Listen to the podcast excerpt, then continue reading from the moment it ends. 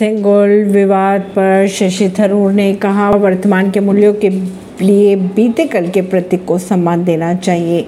नए संसद भवन में सेंगोल स्थापित करने को लेकर विवादों के बीच कांग्रेस नेता शशि थरूर ने कहा, वर्तमान के मूल्यों की पुष्टि के लिए बीते कल के इस प्रतीक को हमें सम्मान देना चाहिए। उन्होंने ये भी कहा, लोकसभा में सेंगोल स्थापित करते हुए भारत निश्चित कर रहा है कि संप्रभुता लोकसभा में है, न कि किसी राज्य के पास। बुलंद हौसलों से भरा भारत, गुलामी की सोच को पीछे छोड़ रहा है। नए संसद भवन के उद्घाटन पर प्रधानमंत्री नरेंद्र मोदी ने कहा।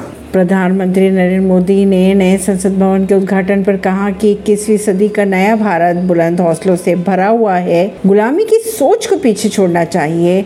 उन्होंने ये भी कहा कि संसद की यह नई इमारत इस प्रयास का एक जीवंत प्रतीक बन चुकी है। ऐसी ही खबरों को जानने के लिए जुड़े रहिए जनता श्रेष्ठता पॉडकास्ट से। परवीन ने दिल्ली से।